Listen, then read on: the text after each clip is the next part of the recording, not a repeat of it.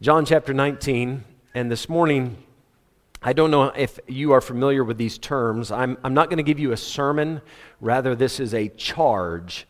And uh, a charge, you see this mentioned in the Bible. Paul, when he writes to Timothy and Titus, he says, I charge you by the Lord Jesus Christ. You're telling people who are in authority what responsibilities they have and how far reaching their authority is. You're more or less telling the people in charge what is expected of them.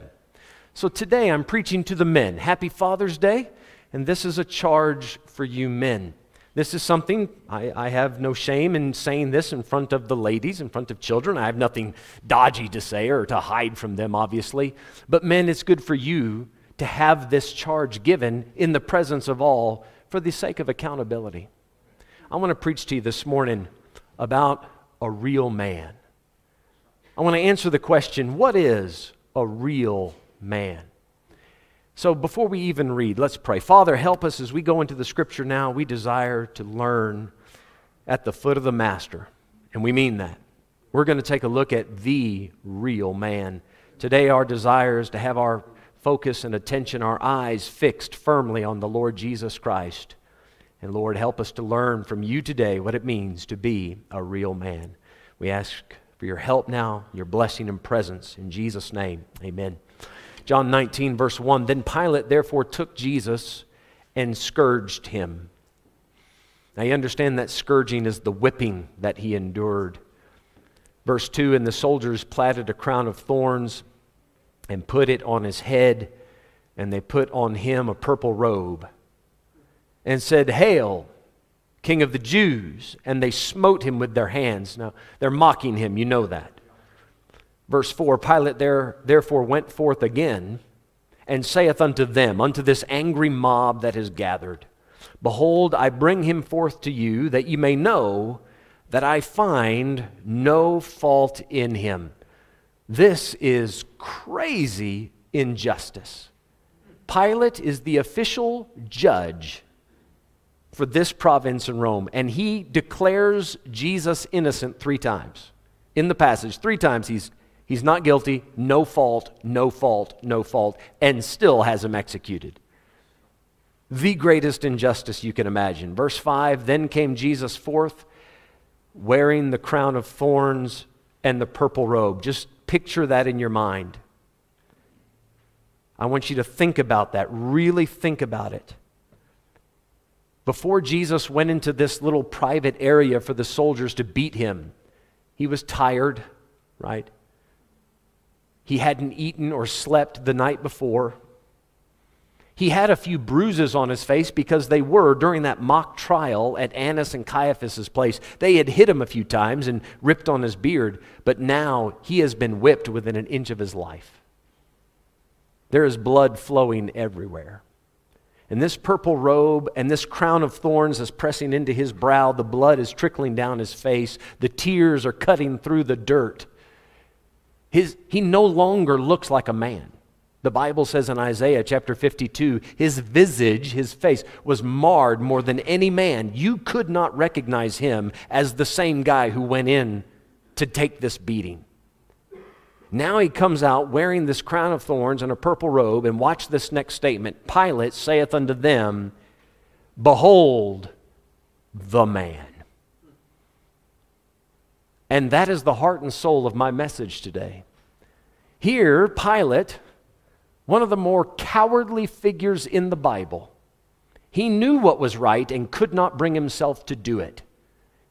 Too afraid of public opinion, even he had to admit, there stands a real man. Behold the man. So I want to preach to you about a real man. And one step further, the real man. The Apostle Paul wrote to Timothy and he said, There's one God and one mediator between God and men, the man, Christ Jesus. He is the man. He is the image of God, and all of us, man or woman, should strive to be conformed to that image. But if you want to learn specifically today, what does it mean to be a real man? We're just going to take a few lessons from this story and all the things that, that surround this part of the life of Christ. We're going to look at some things a real man does do and several things he does not do. First of all, let me quickly point out a real man does not pick on those weaker than him. A real man is not a bully. If you're a bully, that makes you one of the soldiers in verse 2, 3, in verses 2, 3, and 4. That makes you one of them. To pick on somebody who's weaker than you, who has less authority to you, to speak down to them, to speak harshly to them. Dads, to pick on your children, to bully them, that's not a real man. That's just one of those soldiers. A real man does not use foul language in order to be accepted by the worldly people around him. That wouldn't make you like Jesus, that would make you like Peter, standing by the fire. Are you one of his? Do you know him? Blankety blank. The Bible says Peter began to curse and to swear. Why? To prove that he was one of them, one of the world, instead of one of Christ's followers. A real man doesn't need to use vulgar language and tell dirty jokes. That's not a real man. That's somebody who lacks enough character to say what he thinks and have enough power in his words to communicate the thought, he has to add in some color because his thoughts are not deep enough to be recognized. A real man does not put money before God. That would make you Judas and not like Jesus. Judas sold him out for 30 pieces of silver. I wonder how many people today have chosen, instead of worshiping God, instead of doing the will of God, rather to make a little extra money. A real man doesn't put money before God. A real man does not run off when things get tough. That would make you like all the disciples when Jesus got arrested in the Garden of Gethsemane. The Bible says they all forsook him and fled. A real man sees the trouble coming and realizes there's nothing I can do to get around it, I just have to go through it. Sometimes I'm not asking you to take on more hardships than you need to. Don't make life more difficult than it needs to be. Amen. The, uh, uh, uh, the, Bible says a prudent man foresees the evil and hides himself. If you can avoid the trouble, avoid it. But sometimes the only way to get to the other side of that problem is going through the problem. David said, Yea, I, though I walk through the valley of the shadow of death. Sometimes there's no shortcut around it. When it gets tough, you just take up that cross and bear it. A real man does not go against his conscience simply because it's not popular. That would make you Pilate. Pilate knew this was an innocent man. He knew that he should stand with Jesus, but he also knew if I take a stand for Jesus, I'm going to lose my job. I'm going to lose my popularity. I'll lose my position in secular society. So rather, just tell the people what they want to hear. That's not a real man. A real man says, this, These are my convictions. This is how God wants me to stand, and I'll stand. A real man does not measure success with the ruler of athletics. I'm not against athletics, but that doesn't make you a real man. You can have all the trophies and plaques and ribbons and medals you want, and as soon as the rapture happens, you take none of them with. None of them. Do not measure your success with the ruler of education. You can have every D there is a PhD, an MD, a BD. You can have all the D's you want. I'm not against education. I'm not speaking evil of that. Those are fine, but that doesn't make you a real man. Jesus, Jesus had no formal education. And yet we say, Behold the man. A real man does not measure his success with the ruler of finances. A real man is not a man who makes a lot of money. Jesus died penniless, he had nothing. This purple robe, this thorn, these weren't even his. When he got to the cross, they took those away. They left the crown of thorns because it mocked him. They took everything. And yet he stands a real man. A real man doesn't measure himself with the ruler of popularity. It doesn't matter how many people commend you The only commendation that will stand is that which the Lord gives you. A real man does not measure his success or his, his position as a man by how much liquor he can hold. Jesus had an opportunity to take a little on the cross to dull the pain. You know what he did? He spit it out. A real man doesn't seek to hide behind a bottle or a PhD or a bank account or what his friends has to say. All of that many times is used as a cover. You say, what does a real man do? A real man, listen very simply, seeks to fulfill the will of God for his life. And many times that does include going to work and making money and paying the bills. You see, I'm not against any of those things, but a real man says the most important thing is fulfilling the will of God. So I'll work my job the way God told me to work it. I'll use the money He gives me the way God tells me to use it. That's a real man who says, God, I have to do these things. I can't ignore these things in life. Now, how do you want me to do them?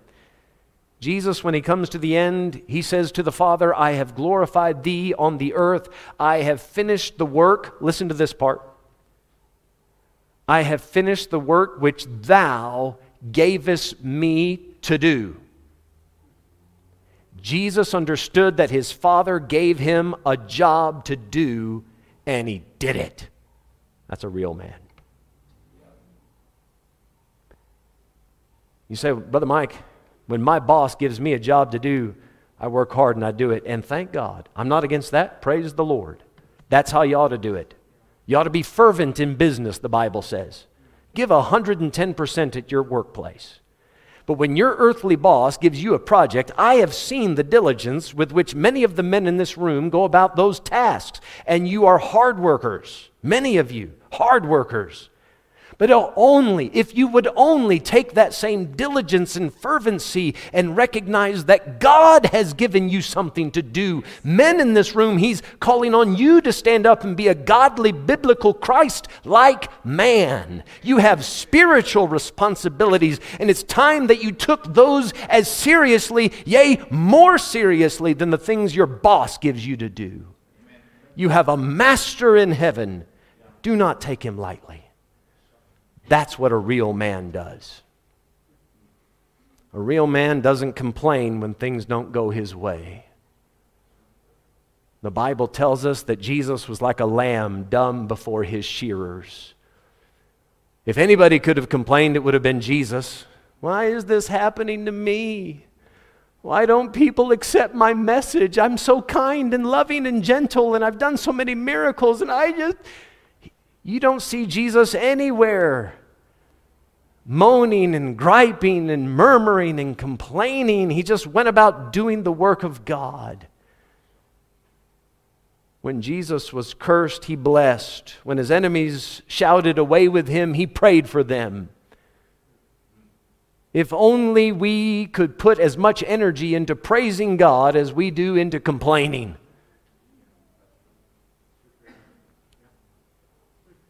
The word crybaby comes to mind. Gentlemen, you're grown. You're grown. Don't be a crybaby. When there's a cross to bear, take up your cross and follow Christ. See, what do you mean follow Christ? Follow his example. He didn't complain, even though it wasn't fair. In John chapter 18, I want you to see this one in the Bible, verse 36. A real man doesn't try to amass his kingdom while he's here on the earth. Let me explain. Verse 36 Jesus answered, My kingdom is not of this world. If my kingdom were of this world, then would my servants fight that I should not be delivered to the Jews. But now, now is my kingdom not from hence. Right now, my kingdom is not down here. One day it will be. And if you know your Bible, you that are saved, you will also be in that kingdom with Christ when he rules over this earth for those thousand years. And then his kingdom transfers to the new heaven and the new earth and new Jerusalem, and that kingdom is an everlasting kingdom. That's the kingdom that matters. A real man builds up that kingdom. The one where moth and rust doth not corrupt, and thieves don't break through and steal. You lay up treasure in heaven for that kingdom. Why build a kingdom now that is just going to be taken over by the Antichrist anyway?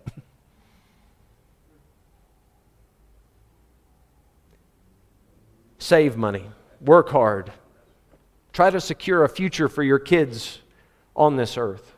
There's nothing wrong with that. A real man would do that. A real man plans ahead. Now, plan ahead. You're not going to be here forever. Your kids are not going to be for, here forever. Yes, make sure that they can step into that next generation and make a difference, but make a difference not only in this world, but for God. A real man prepares for that which is to come even 100 years, 200 years, 500 years from now. You're going to be somewhere. Amen. You're going to be somewhere. A real man has that long look.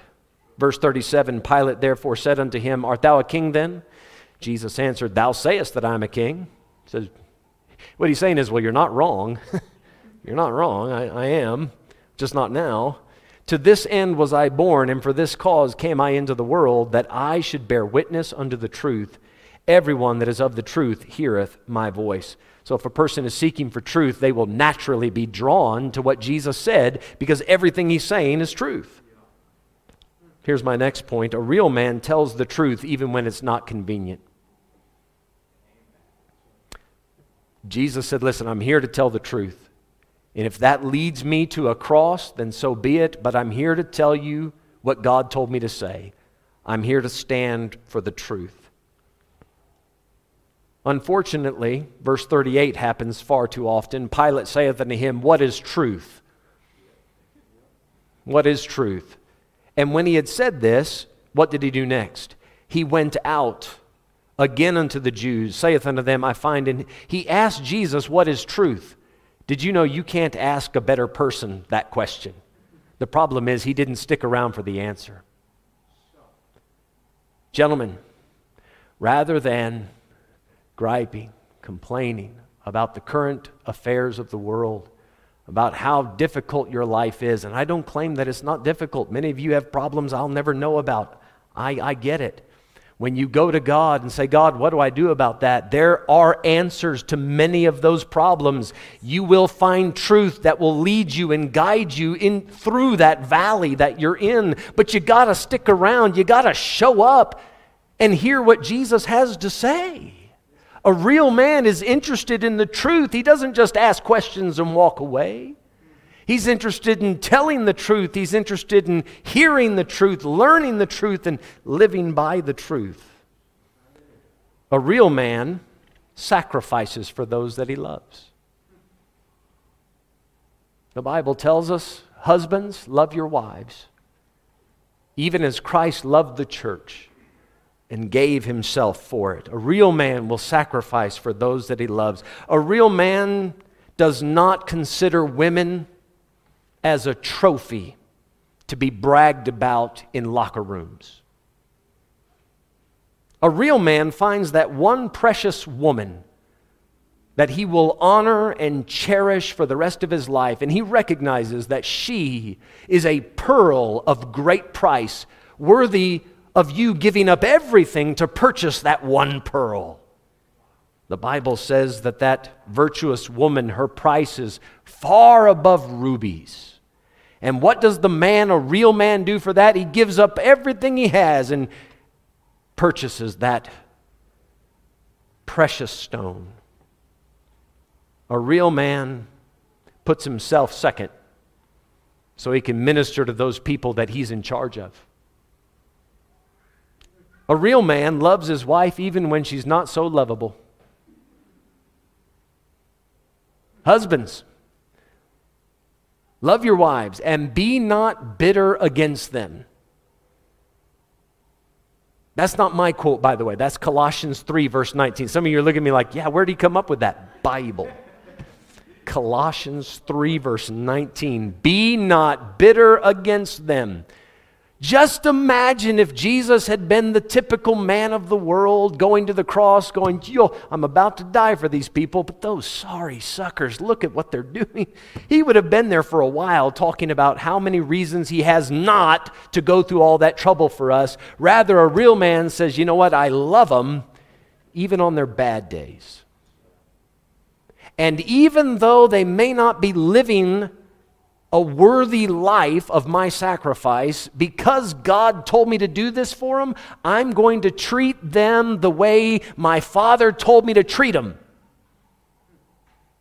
Why? Because God said so. Has nothing to do with their behavior. It has to do with God told me to treat them like this. So I'm going to. That's what a real man does in the book of Ezekiel, chapter 22, verse 30. Just listen to this verse, please. Listen carefully. God said, I sought for a man among them. I sought for a man among them that should make up the hedge and stand in the gap before me for the land that I should not destroy it. Here how here's how the verse ends God said, But I found none. I'm looking for a man, God said. I just I, I need I need a real man. I don't need somebody that's just going to show up here and there. I need a faithful man. I need a sacrificial man. I need a serious man, a genuine man. I need a man that's like the man. I'm looking for that man, God says. Somebody that can stand up and be an example for the rest of the land. He can plug the gap. I need that man. God looked all over Israel and couldn't find that man. He said, I'm looking for that man. I don't think I'm stretching it at all to say this morning that God is still looking. Throughout South Africa, let's just narrow it down to Potch. Could you, sir, be the man that God's looking for? He said, I don't know if he'd if he'd put his hand on me to fulfill this right now, then how about today you make a commitment to striving to be that man? To say, Lord, whatever it is in me that is not like Christ, remove it. And whatever you need to add to my life to make me more like Christ, I want to be a real man. And the only way to be a real man is to be like the man. I say to you today, behold the man Pilate had it right. I find no fault in him. I want to learn to be a real man. I could and I considered giving you several examples of men that have stood out in my life, men that have helped shape my life. God has used them. They have been examples to me. Various preachers. Sometimes they weren't preachers. Sometimes they were just good men, godly men, and they made a difference in my life. Rather than do that, I do not want to detract today. I don't want to take your focus off of the Lord Jesus Christ. Behold, it says, behold, look, cake. There he is. Fix your eyes on the man. There's no fault in him. Ladies, children, young folks, what do you want in a dad? Ladies, what do you want from a husband? What are we looking for? What do we want them to become? We, as we study the Bible, we read about Jesus, and we, all of us, want to become more like that. Ladies, kids, pray for your husband, pray for your dad.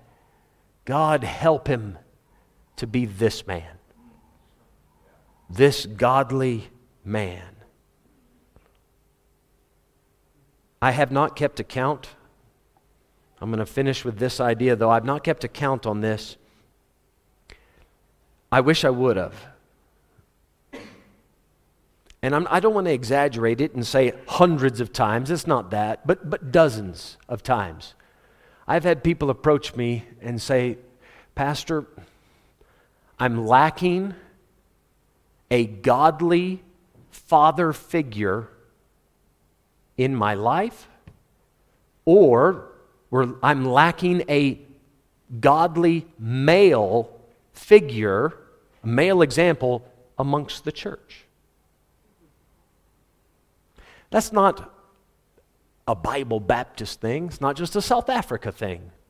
I think worldwide we're lacking men that'll stand up and be an example of what a real man is. A real man doesn't walk around pounding his chest going, I'm a real man. Jesus didn't have to do that. You know how he did it? He got alone in a garden. And he spent three hours in prayer. Any of you men ever spent three hours in prayer? Three hours. And his conclusion was this Not my will, thine be done. That's a real man. real man says, Father, you put me here for this and that purpose. Help me do it.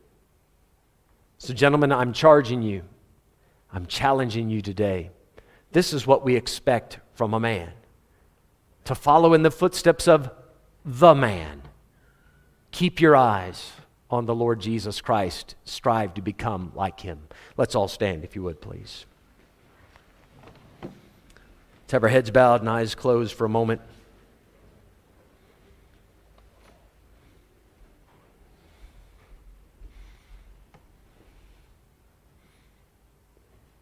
Perhaps you need to spend a moment in your personal Gethsemane. Talk to your Father in heaven. Make that commitment this morning. I want to be a real man. Men, we have plenty of room here at the altar if you want to come and make that commitment. Say, God, help me. I want to be that kind of man. Ladies, d- don't take this as just for the men. Pray for your husband, pray for your dad.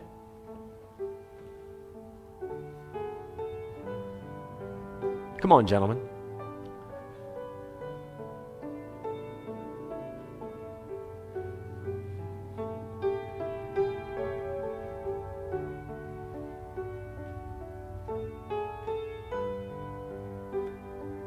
Men, the greatest thing you can do for your family is be like Christ. You cannot do better than that.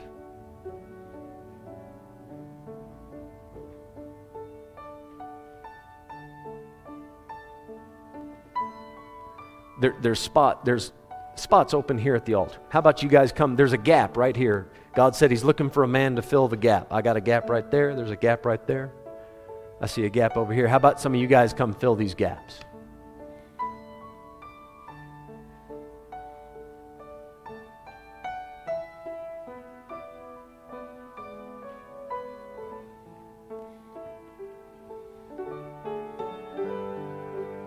There we go. We're plugging some gaps. That's good.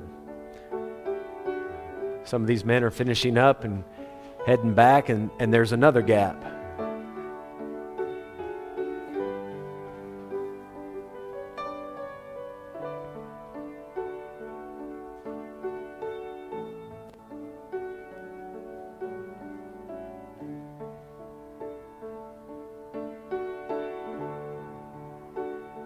You don't have to be a preacher to be a real man.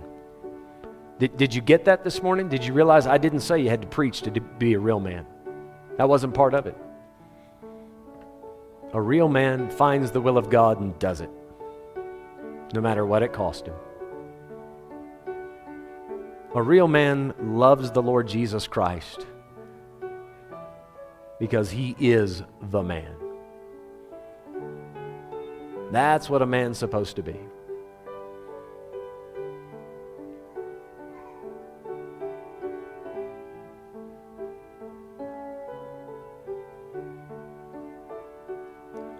Couple of men still praying. Give them a moment. Perhaps you're here today and you've never been saved.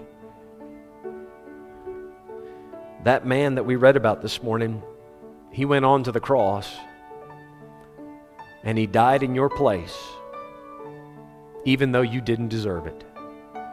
He loved you when you were completely unlovable.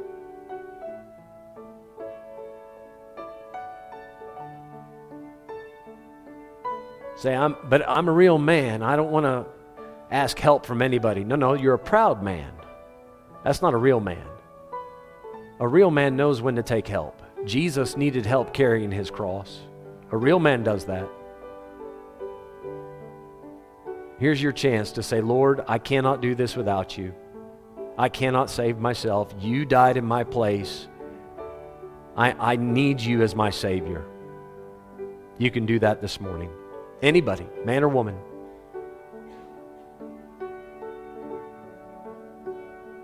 Father, we thank you this morning for sending your Son, the man, Christ Jesus.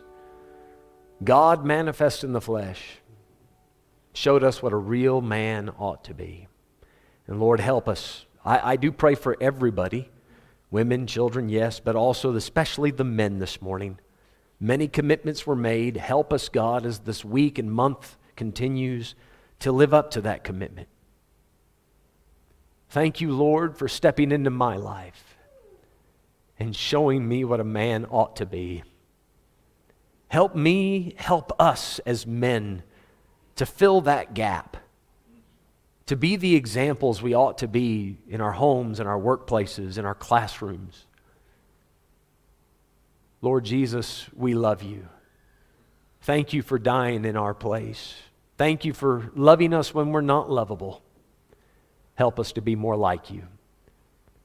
And we ask all this in Jesus' name. Amen. Amen.